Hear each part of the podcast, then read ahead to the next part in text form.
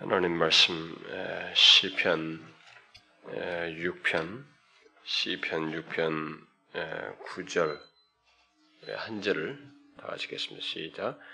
여호와께서 내 간구를 들으셨으며 여호와께서 내 기도를 받으시리로다. 여러분 뒤에 이십이 편 하나 더 보실래요? 이십이 편 이십사 절 이십이 편 이십사 절 다 같이 읽읍시다. 시작. 그는 권고한 자의 권고를 멸시하거나 싫어하지 아니하시며 그 얼굴을 저에게서 숨기지 아니하시고 부르짖을 때 들으셨다. 이 시편 기자가 우리에게 말하는 사실을 우리는 익숙하게 보는 내용들이죠. 익숙하게 하나님께서 우리의 기도를 들으신다. 우리가 계속 이 시간에 살펴본 것처럼 우리의 기도를 들으신다.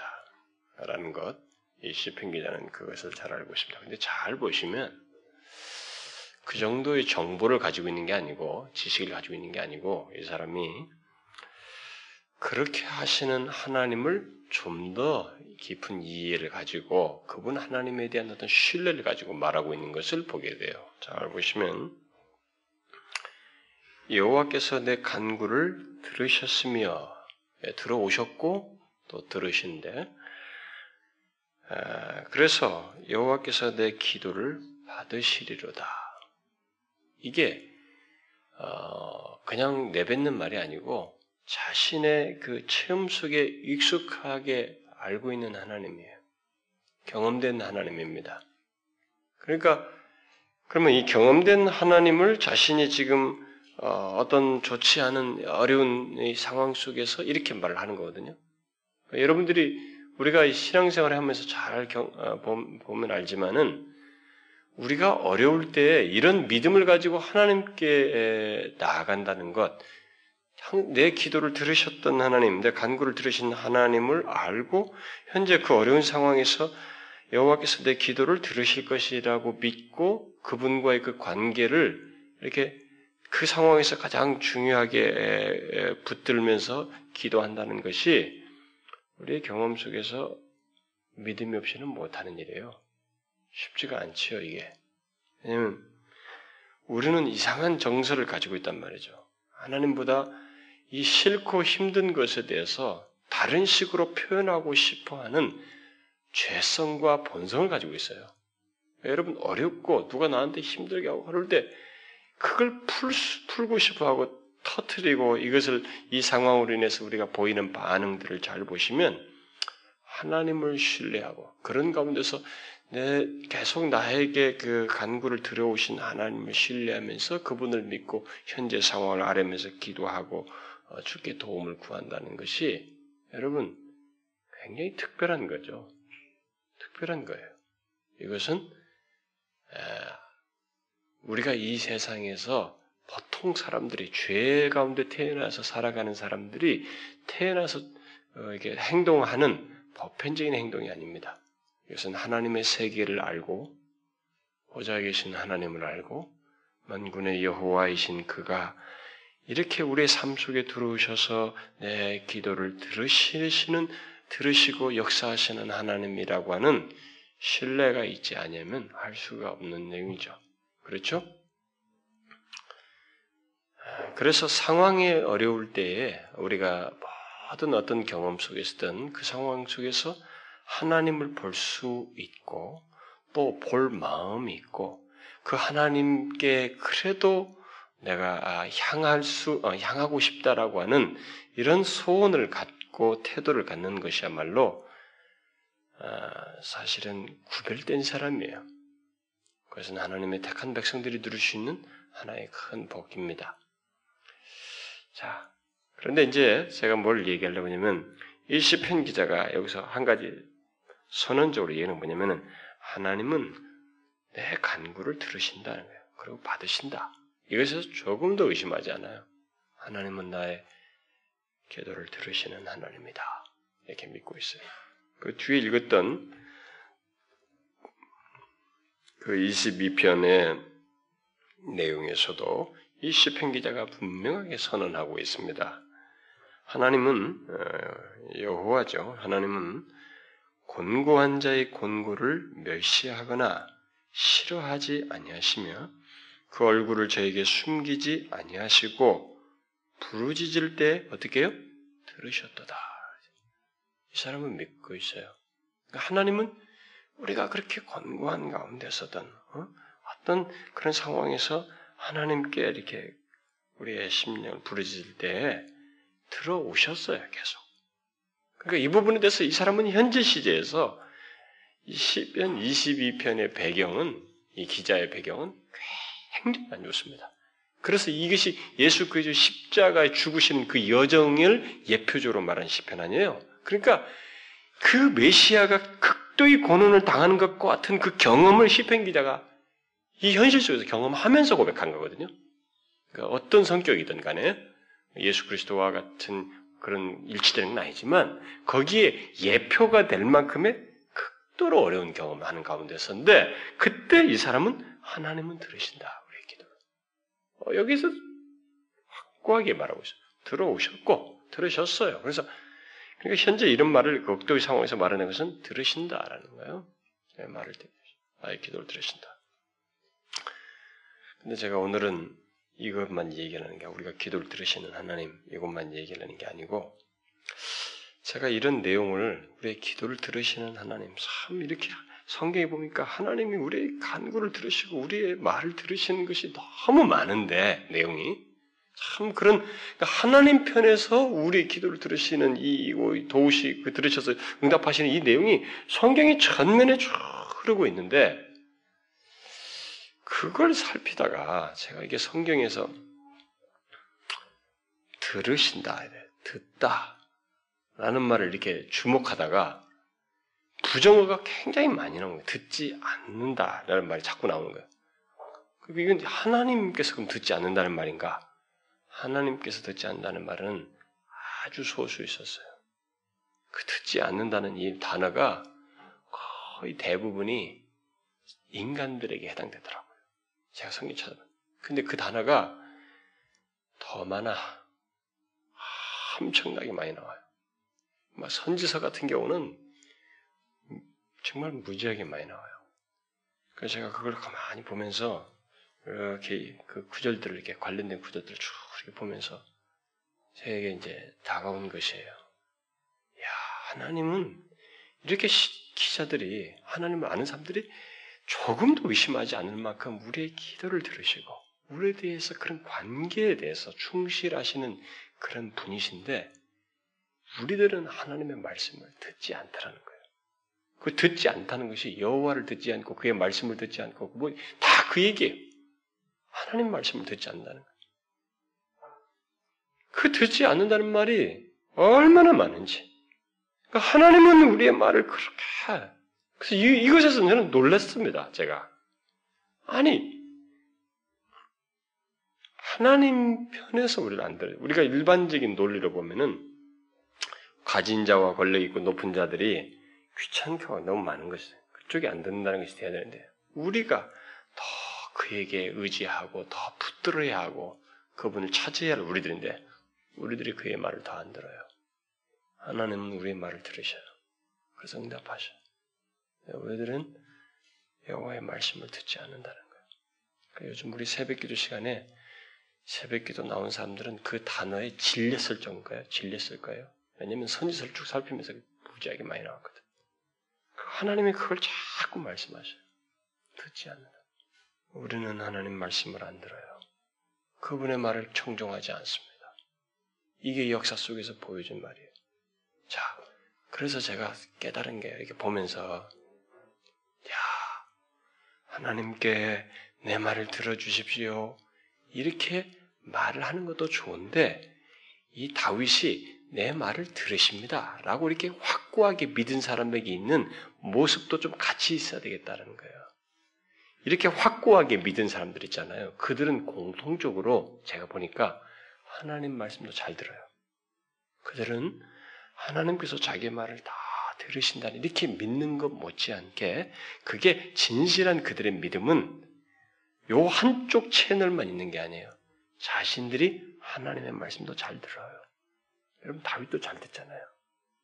여호와께서 내 말을 들으실 거라는 견고한 신실한 그 관계에 대한 신실한 믿음 쪽에서 그걸 믿는 사람들은 여호와의 말씀도 잘 들어요. 그러니까 우리들이 하나님께서 우리의 간구를 들어주시기를 구하는 이런 마음, 이런 신뢰 속에서 그 신뢰가 정말로 진실하다면 그분의 말도 청종하는 것이 같이 있어야 되지 않냐.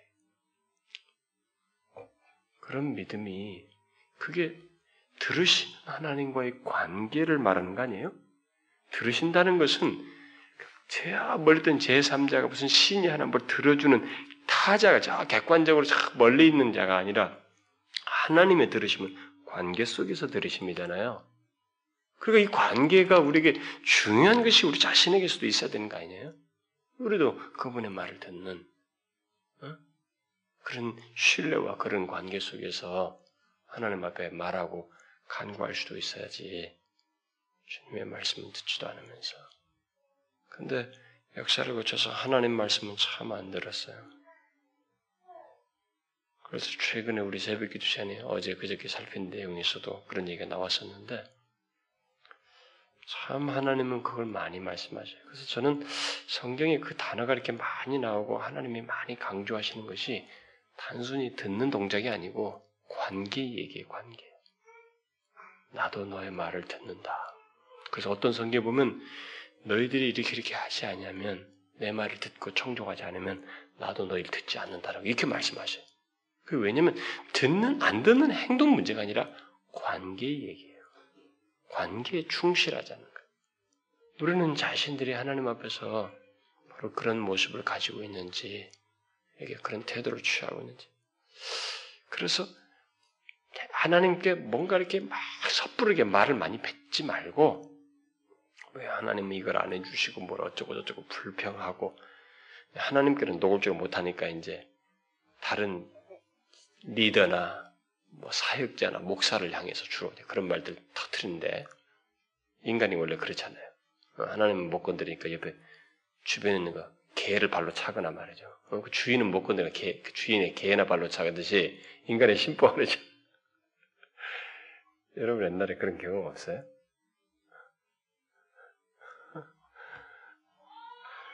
나만 있었나 보네. 우리 어렸을 때 그러잖아요. 그 미움은 그 집에 모든 것 다 도구가 밉고 어? 그러잖아요. 근데 권사님은 많이 웃는 분이니까 권사님 경험이 있나 봐. 어.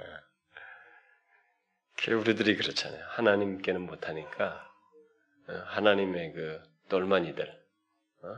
그들에게 그냥 와, 불평하고 원망하고 그래서 괜히 뭐, 뭐 자기들이 하나님과 관계 속에서 뭐가 이게 불만 있고 안 되면은 계속 욕 얻어먹고 그냥 군사해 먹는 건 목사이고 막 그렇다고. 아니 저쪽에서 했으면 그쪽에서 빨리 해결하고 왜 나한테 와가지고 목사에다가 화풀이하고 어, 심지어 목사에게 안 되면 목사 아내한테 하고 또 안 되면 목사 자식한테 그런다고. 응? 그러기까지 한다고. 인간들이 그렇잖아요. 근데요. 그런 식의 동작이든 간에 결국 하나님은 마음을 보기 때문에 하나님을 향해서 원망하고 말하는 것을 함부로 툭툭툭 그런 심보와 태도를 쉽게 노출하지 말아야 돼요. 우리는 그런 말을 하기 이전에 그 관계에 내가 어떤 모습으로 서 있는가 그 하나님과의 관계를 그렇게 귀하게 여기며 소중히 여기는가 그런 관계를 갖고 있는가 응? 그걸 생각해야지. 자기는 그 하나님께 전혀 그 관계에 충실하지 않으면서 들어주네 안 들어주니 내 형편은 왜 이러니 뭐 어쩌나 저쩌 뭐 들으시는 하나님 무슨 소리냐고 내게는 그런 게 없다. 말할 자격도 없어요. 사실은 하나님은 우리가 꼭 그렇게 너희가 먼저 해야 들어주신 분은 아니에요. 하나님은 우리가 위급할 때도 자격이 안 되고 상태가 아니어도 들어주시는 하나님이에요. 그런데도 불구하고 그렇게 들으실 때 하나님의 뜻이 있어요. 원함이 있다. 이 말이에요. 관계.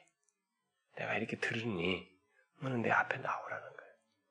여러분 성경에서 선지서를 통해서 쭉 읽어보시면 듣다 듣지 않다라는 단어를 한번 쭉 보시면 그것이 강력한 하나님의 의도로서 깔려있어요. 근데 그 순간밖에 없어요. 아, 얼마나 배은망덕한 거예요.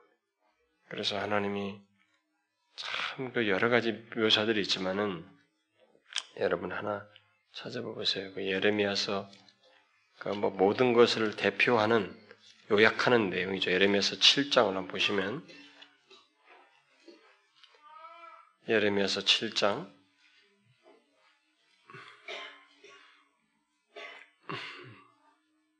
예레미야서 칠 장 십삼 절 한번 읽어봐요. 다같이 시작.